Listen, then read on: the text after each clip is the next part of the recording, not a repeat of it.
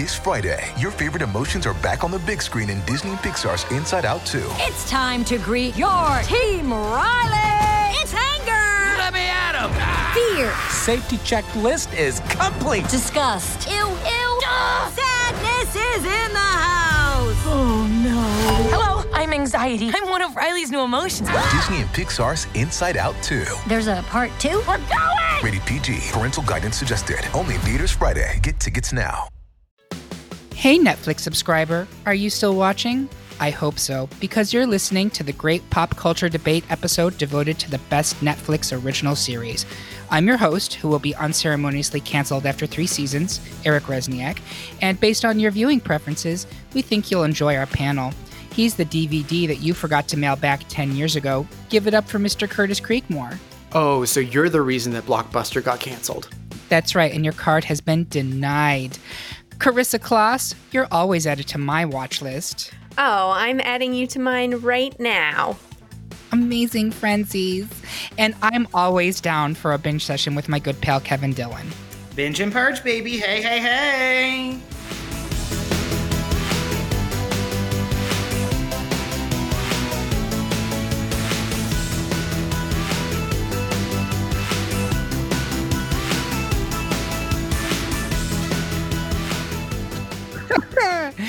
All right, so first, let's go over how this all works. We made a list of every original series to air on Netflix between its start and April 2020 when we're recording this. Holla from the quarantine. The shows had to air on US Netflix, and they couldn't be continuations of series that had previously aired on other networks. So, sorry, Arrested Development and Great British Baking Show, you didn't count here. We had more than 150 people take the survey to find their favorites, and the top 32 vote getters were ranked by popularity, added to a bracket, and then our panelists have made their own decisions. Now we get to argue about it and insult each other, all for your amusement. so before we jump into the actual debates, let's go over the unanimous decisions in round one that we're not going to waste time discussing. Orange is the New Black trounced dead to me. Grace and Frankie devoured the Santa Clarita Diet. Unbreakable Kimmy Schmidt sent a series of unfortunate events to the bunker. Tiger King made sure that the OA will never financially recover from this. Stranger Things didn't care about any of the 13 reasons why. Glow proved the veracity of Master of None's title, and The Crown ended the reign of One Day at a Time before it even began. So now we get to the fun part. It's debate. In the case of Nailed It versus Sex Education, we were split 50 50. So, Carissa, can you talk to me about what you enjoyed about sex education? Absolutely. Um, I think that this is a really fun and fresh take on the coming of age teen genre that we've seen time and again. But I think this one's just different enough that makes it definitely worth a watch. There's a lot of uh, representation of all kinds of different sexuality. Uh, it's very judgment free. We get a lovely Gillian Anderson as our protagonist mom. Uh, and it's a really fun, cute way of kind of seriously, but funnily addressing some of the uh, issues facing teens these days. Yeah, and it's set in the 80s and has a great soundtrack from the episodes I've watched too. Absolutely. Yeah. So I'm going to argue for Nailed It, although I'm not going to do a very good job of it, because honestly, having thought about it and listened to Carissa's erudite explanation on sex education, Nailed It is, I think, arguably the best of Netflix's uh, reality shows but it's still not great. Uh, I think it's fun. I think Nicole Byer is a great host. But if you've watched two or three episodes, you've literally seen everything you need to know about Nailed It. It's all the same formula. Um, and so I think it's fun. I'm glad it made the ballot. I, I'm glad it exists, but I'm not going to sit here and argue that it should take precedence over sex education. So are we good moving sex education on? I am. I picked it. Yes. Yes, I pick I picked nailed it as well, Eric. But you you hit the nail on the head. um, if you've seen one, you've seen them all. And while it's a fun little romp, it's the same thing every time. So yes, completely fine with sex education. Confidential to Netflix, I would absolutely pay money to buy the gold money gun that they use at the end of each episode, and I would just shoot that all over my titties all day and night. Like that's where the money is. Also, if there's maybe like a calendar of Juarez that is out there, um, they could probably market that, and it would be rather, probably you know like relatively popular. Exactly. I think the thing that would make me like it more, which I do, I've actually kind of stopped watching it. It nailed it. That is, is um, I love Nicole Byer and I think she's hilarious and she's actually improved as a host. I just kind of wish they let her be her like stand up comedy self, like a little dirtier. But I get it, it's for family. But I wish they'd have at least some snippets of more clever double entendre. She is amazingly filthy, and I agree. Unshackle Nicole Byer. Let her be the great slut that we know her to be.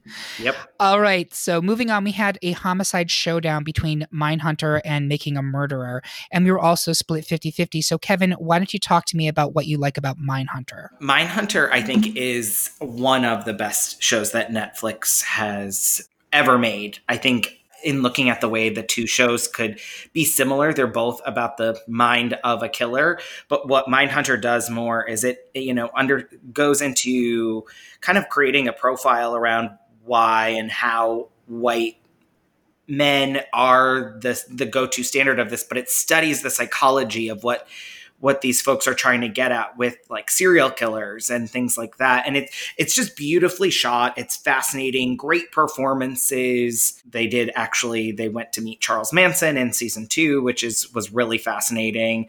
But all these different uh, contingents, and then in season two they also explore uh, the guy who was kidnapping and killing young black men in Atlanta, um, which is going. They're going to do an HBO documentary about that too. It's it's a, a time that a lot of people don't talk about. Um, and I think the show does a beautiful job of exploring race in a, in a, really interesting and meaningful way. And you don't really get that from shows like this. So, and you also mentioned that you like the acting, especially Jonathan Groff. Yes. Oh, Jonathan Groff is amazing. The the kind of hoops that you see him him his own psychology jump through is really interesting in the show. And then the other uh, lead actor Holt McCallany is this kind of like more like stoic, could be seen as very boring character, but you really get to delve into his family too. And his son actually in the show starts to you know have tendencies that a serial killer would show at a young age. So it, it, gets into the the depth and breadth of parenthood as you realize that this might be your child. It's really, really deep and kind of frightening, but yet beautifully done. Well, thank goodness my mom didn't pick up on those tendencies when I was a kid, because otherwise we would not be having this conversation right now. Uh, I'm going to speak about making a murderer, which I actually had going pretty far in my bracket. I hear everything Kevin's saying about Mindhunter. Admission, I have not watched it. I have been yelled at by several well-meaning, intelligent friends for not watching Mindhunter, so I need to fix that. But I think Making Murder is a hugely important series for Netflix. I think it is the documentary series that really put Netflix on the map uh, in terms terms of its kind of true crime reporting. And now it has several very strong entries in that area. But more than that, um, making a murderer has alerted the country to this case yes and this case is i know there's lots of uh, hot takes on it whether you can believe what uh, the documentary is putting forward whether that's accurate or not but the bottom line is it's still a case that has some pretty big question marks and more than that it really shines a light on how easily it is for average people to get railroaded by the justice system in this country. I, I have been shocked watching that show especially the brendan dassey portions of it at what is clearly a miscarriage of justice, even in the best of situations. Um, and so I'm, I think it's a very important show. I think it's an important show for Netflix. Uh, I hope they come back with additional seasons because this continues to unfold. But I also understand why we would take it out at this point. So I'm going to put it up to a vote. Do we go with Mindhunter or we go with Making a Murderer? I'm for Mindhunter. Me too. I'm for making a murderer. Sorry, can't help it. I am fine changing my vote on this one because, again, having not seen Mindhunter, um, I, I don't feel strongly that I can make a, a case on it. But I will also say that um, justice for looking. So for that, I'm going to give Jonathan Groff, Groff mm. this grace yep. and put it on through. Carissa, you were the lone person who voted for Ozark over Chilling Adventures of Sabrina. Can you explain yourself, please? well, I, this is hard for me because I love Sabrina. I see it as kind of like the new Buffy, you know, it's really doing that for teens. I don't know, whoever. I watch it. I'm in my late 30s. But Ozark is just so good. It is all of the best things about like Breaking Bad and Bloodline, which is also criminally overlooked, I think. It's also it's a Jason Bateman joint, which is kind of like eh, he's been. I don't know if you've all been paying attention or if anyone watched The Outsider, which was on HBO, um, a Stephen King thing. Uh, but he's been producing and directing and starring in these things, and he, it's kind of amazing. So we get Jason Bateman, Laura Linney as his wife, who has kind of a Lady Mm, Macbeth Lady turn as the series goes along. and oh, you know it.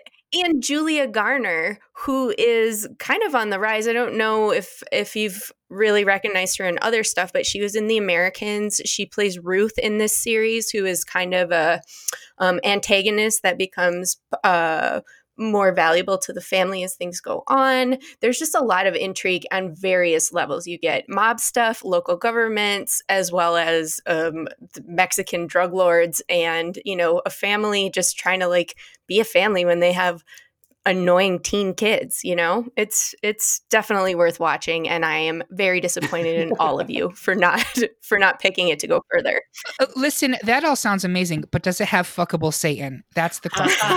And with that, I'm going to turn it over to Curtis to talk about Sabrina. I, I I hadn't even had that on my list, but good lord, literally.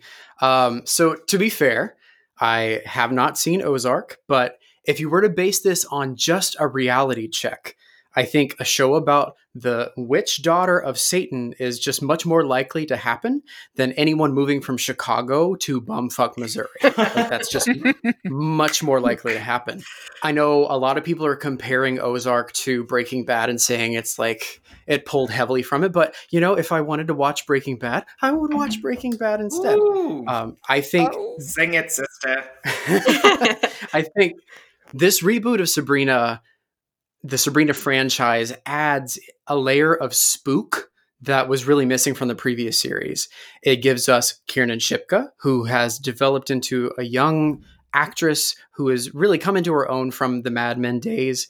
Um, the acting of the rest of the show really does have a couple problem spots, which is to be expected when you have younger actors. But there are a few characters who really shine for me, most notably Lucy Davis as Aunt Hilda and Michelle Gomez of Doctor Who fame as Mary Wardwell. Um, and I would honestly watch a full series just of Hilda. Like, give her a spinoff. I will give you extra money, Netflix. Just give her her time. Um, I think the thing that I like most about this version of Sabrina and what puts it over Ozark for me is the fearlessness.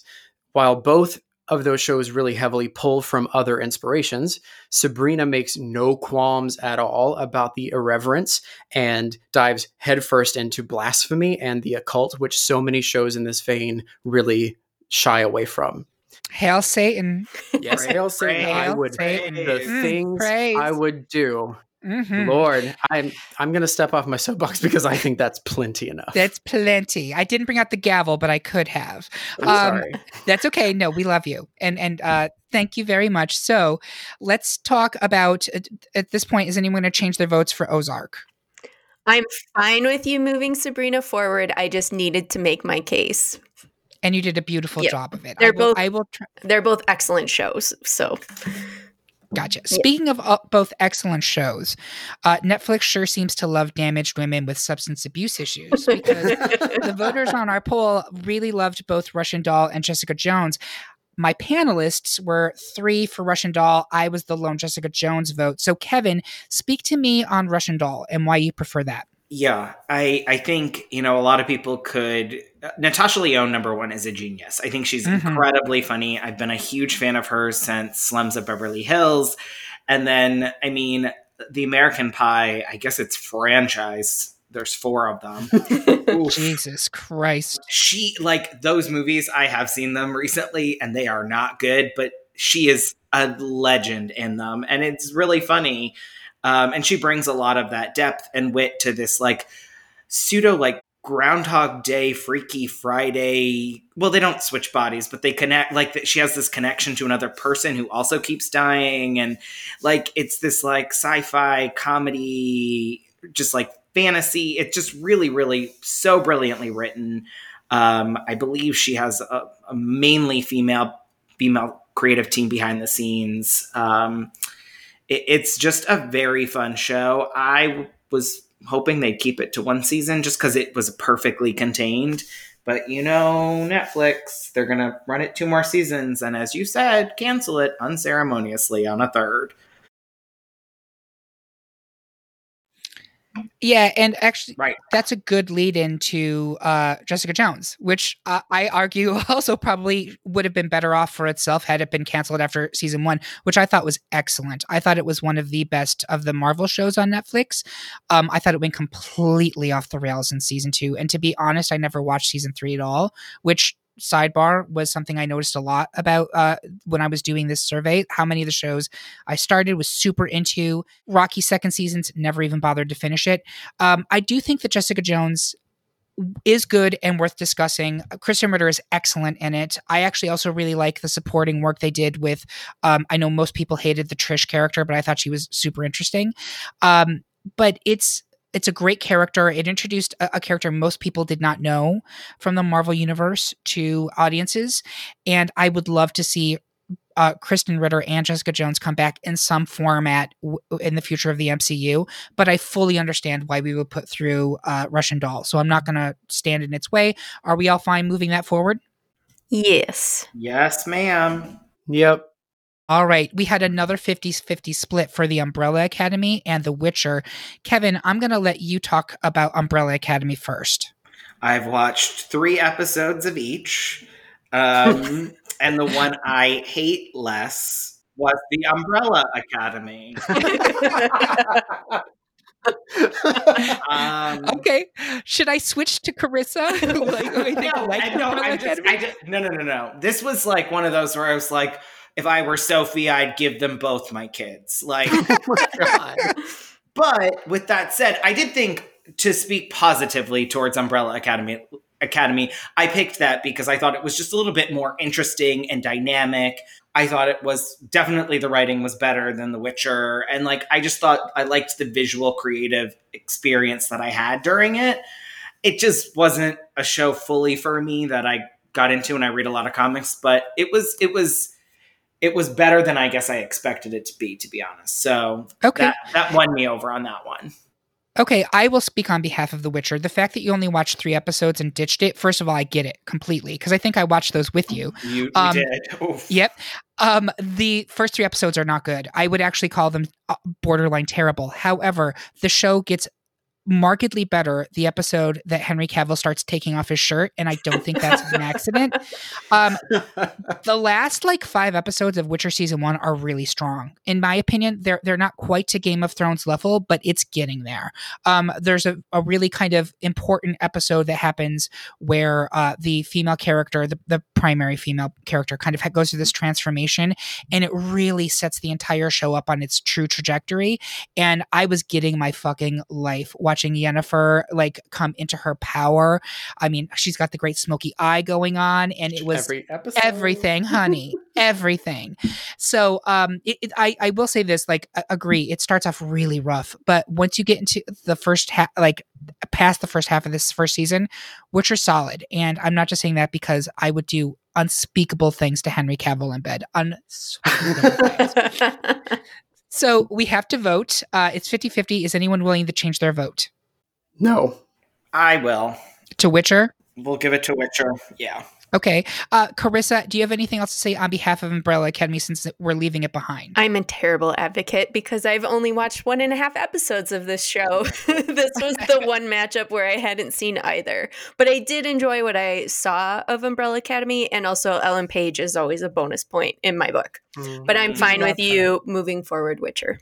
Let's move forward with it, home slice. the fact that four people could look at, well, maybe they didn't look at Henry Cavill in a bathtub and not unanimously decide to move him forward to the next round is really sad. I know it's it's un-American, is what it is. I haven't seen it, so oh. I think he's is he Canadian? I think he's right? British. I British. He's British. British. Yeah. Okay. Yeah. Uh, all right, Kevin, you were the lone person who picked Dear White People over Sense8. I'm pretty sure that makes the rest of us racist by default. But, Kevin, do you want to talk about Dear White People? And then I'm going to pass it on to Curtis for his rebuttal on Sense8. Yeah, I, I think Sense8 is delightful. Um, I think it's a really interesting exploration, and I'm fine with it moving forward. But I'm fine with that happening. But I guess I have to speak to dear white people because that's I'm the only the lone holdout. Um, it's a really brilliant show. It explores the concepts of racism and the subversion and microaggressions that um, they do dis- discover more discuss more than um, black black or African American identity, but it's mainly about the black experience um, in higher education and they go into colorism, they go into homophobia and the intersections of that. There's gen- uh, a gender fluid character in the second season. They go into levels of masculinity and what it means to be a black Republican. And it's such a fascinating show. It was a good movie, but I think the show takes it to another level and it's very, very, very, very funny. I would highly recommend. Yeah. Uh, Curtis, talk to me about Sense8, please. Well, you I'm just going to point out that you want the southerner in the group to support the non-racist white people.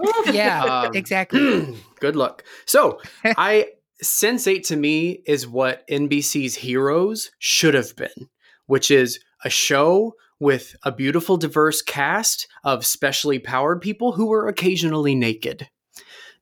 I think the main idea behind the show that there is a connection with people around the globe who are totally different from you is a beautiful sentiment in what is a truly terrifying, polarizing time. The show did a cliffhanger the right way. You never really knew what was coming next. And while it was maddening to not completely understand it, it wasn't like Lost, where you were just like lost.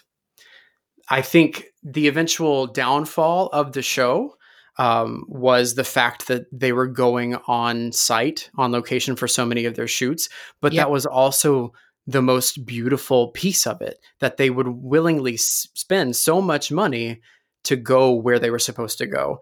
Um, and then, did I mention the sex scenes? Because the show had some truly beautiful people, and I appreciated how willing they were to go in a very sensual direction gay sex, straight sex, intimate scenes with a trans character, a trans character actually being played by a trans actress. Um, Netflix has really kind of turned that corner on trans rights, which I really appreciate. Yeah, I agree. So, um, Kevin, you're fine if we advance Sense8 over Dear White People. I yeah, I mean, I get both. I get both. I mean, I personally think Dear White People is a higher le- like it's a better show, a top tier show. I think Sense8 is a, a beautiful and very meaningful show but beautiful and meaningful work went out. All right. Well, we'll move that one forward. We were also split on Queer Eye and She-Ra and the Princesses of Power. Curtis, I'm going to turn to you for backing up Queer Eye, if you would. So this was honestly one of the toughest decisions in this bracket for me, and it's right out of the gate. Like this is first round. I didn't watch the original She-Ra as it was before my time, but I did oh. watch oh, the gasp. I'm sorry. I was born when that show was being made, so I couldn't really watch it, or maybe I did and I just can't remember it. Um, but I did watch the original Queer Eye, and this new She-Ra has a sparkle that a lot of new animated shows are lacking, and a kick-ass theme song that I sing every little literally every time it comes on.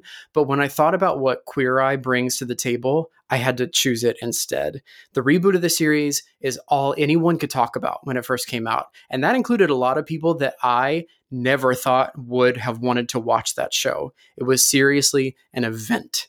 Um, while the show absolutely had some serious issue problems like Tan France's French tuck that absolutely no one ever should wear um, Antoni's inability to cook anything, and Karamo's constant attempt at being a licensed counselor, which I'm pretty sure he isn't.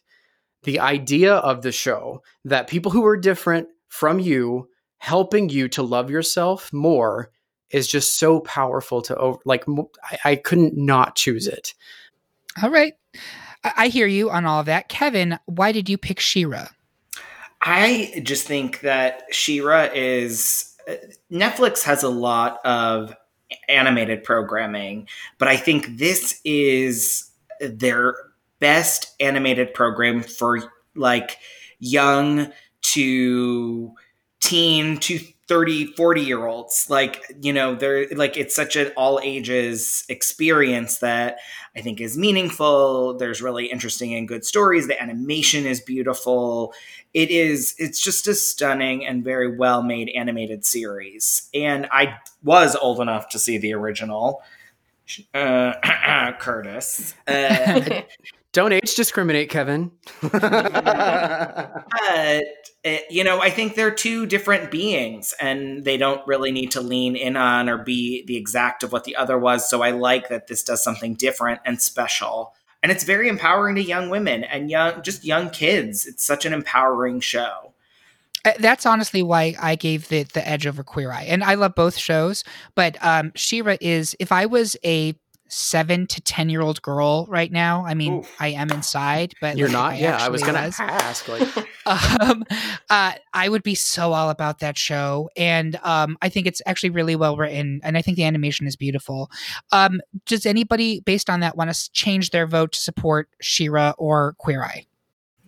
I want to say I don't like Queer Eye. I think it's still actively bad, and I, I think it. The problem that I have with it, the original obviously was problematic. I don't find this. I think the I am just. It gives me a cavity, and like it's not. It's too saccharine. It's too sometimes all lives mattery um like and, and not per se in a good way where it i think sometimes tries to wash out identity Interesting. i know that i've watched very little of it but that's what i saw in the first season um and people tell me oh go watch this episode you'll cry and i'm like i don't really no it's Cry? like yeah I i, don't just want don't to really cry. cry. I'm dead inside. That's part of my brand. it's like i don't mind crying but like don't tell me to watch this to do that. Like I feel like that is the experience of Queer Eye. It's like people it's like this is us. Like the shows overly emotionally manipulate you to feel this like everything's great and it's just not my lane.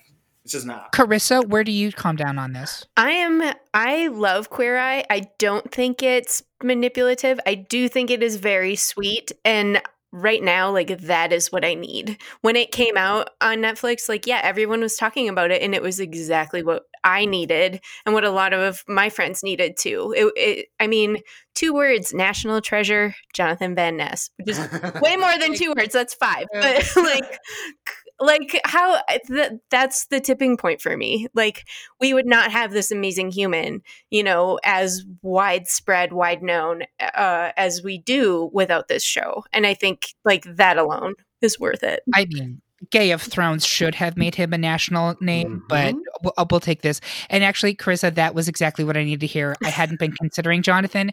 You've changed my vote. I'm switching to Queer Eye. Sorry, Kevin. thank I you just hate this show so much with all my fiery passion, but let it Oh. be. Let it be. All right, we had two other adult animated shows that went dick to dick. We were split on Big Mouth and BoJack Horseman. Curtis, why Big Mouth?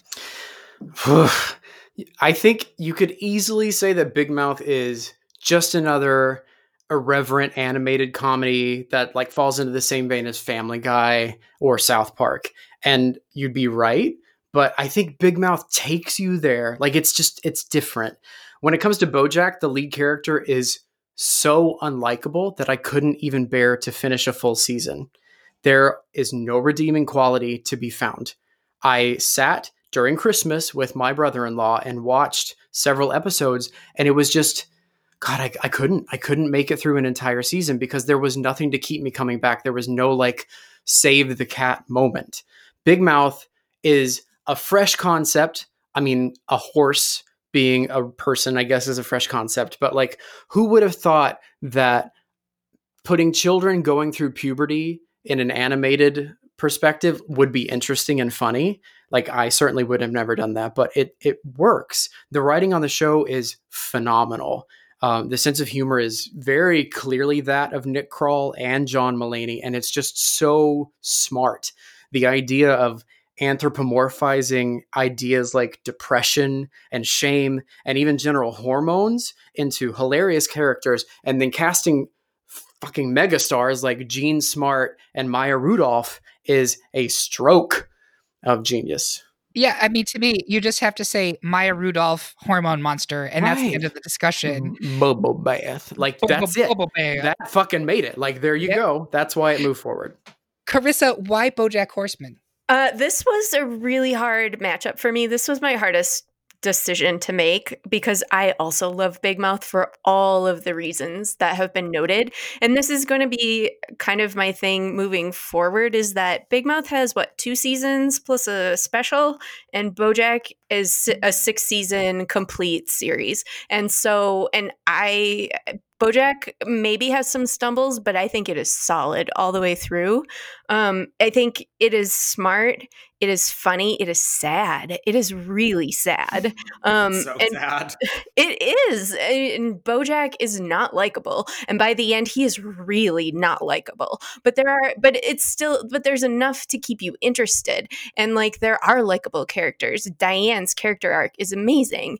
Princess Carolyn is a really like interesting character for me. And the last season with her is is one of my favorite things about the entire show. So I think um, just in the fact that it is it has made the full arc and has been strong all the way through and it gives us so much stuff like what like depression dog you know like there's there's so much here that is so rich and i think it it deserves all of the credit it's getting All right. Well, uh, th- th- with these arguments, does anyone want to change their vote? Because we are 50 50 right now.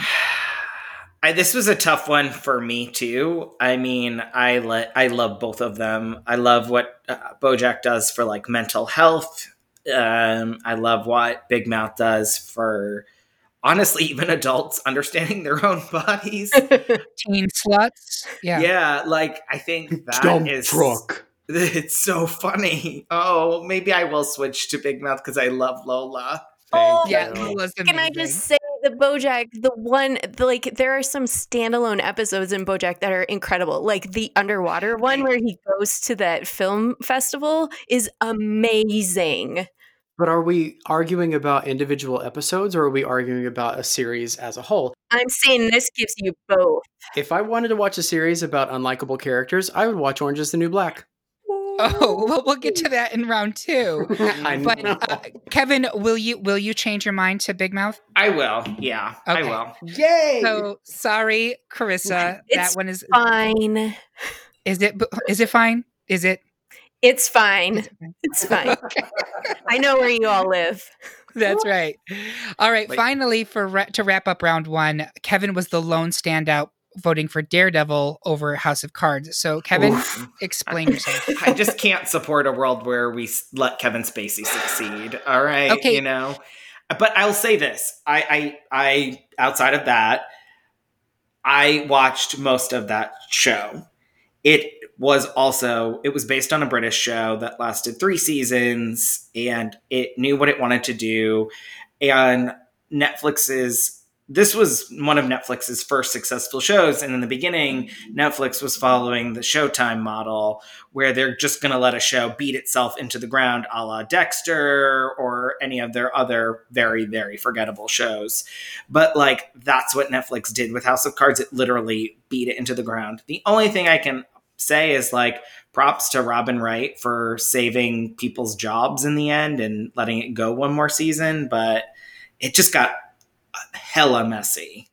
Uh, yeah, and I won't. De- I won't deny that, and we'll get into what sucks about House of Cards in future rounds when we will be free to tear it to shreds. But I want to talk about Daredevil for a second and give me like the brief thirty second pitch why you really think Daredevil should move forward.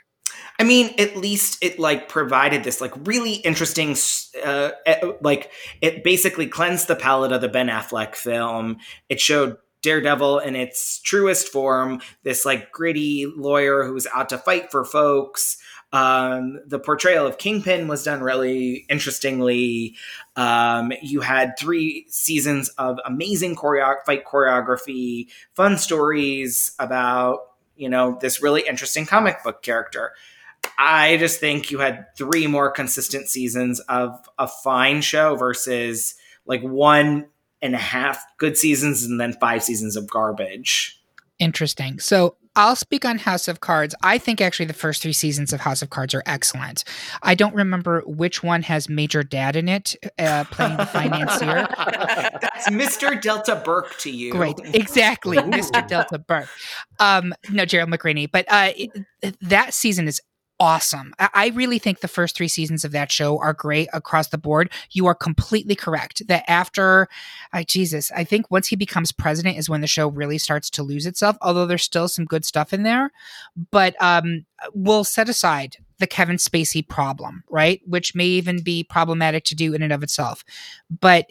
Robin Wright is killer on that show. Robin Mhm. Wright is great Yeah. throughout. I actually look at her character as the protagonist for it um, more than I look at him.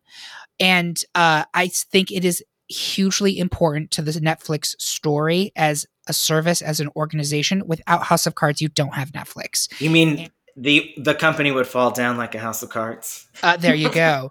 But like realistically, it was their first real original that they actually put money into. I don't know if Yep. anyone like technically they had two like Hemlock Grove was before that. Hemlock Oh, Grove was a garbage program. Terrible. Don't watch The it. The fuck is that? It's terrible. It is a supernatural show that um had Dougray Scott and um what's her face? Famke Janssen. Famke Janssen. So it should have been good.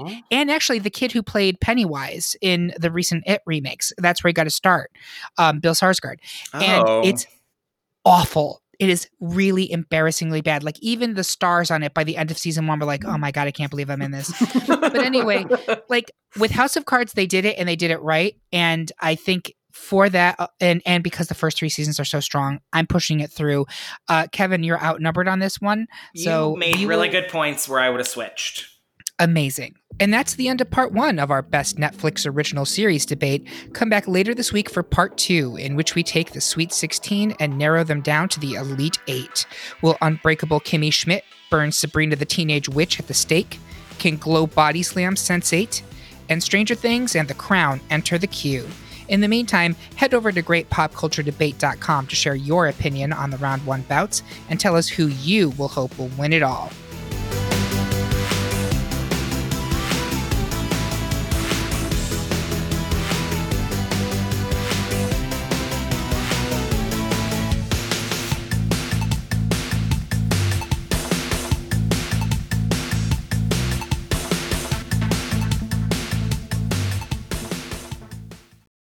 Anatomy of an ad. Subconsciously trigger emotions through music. Perfect. Define an opportunity. Imagine talking to millions of people across the US like I am now. Identify a problem. Creating an audio ad is time consuming. Offer a solution. Utilize cutting edge AI. Imagine creating all that in under 30 seconds. Well, we did to create this ad. To learn more about AI in the audio industry, download the white paper from audiostack.ai.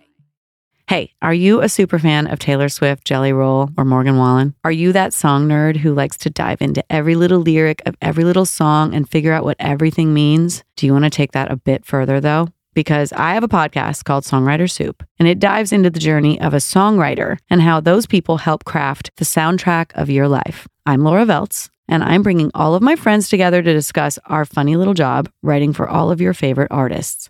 Listen to Songwriter Soup wherever you get your podcasts.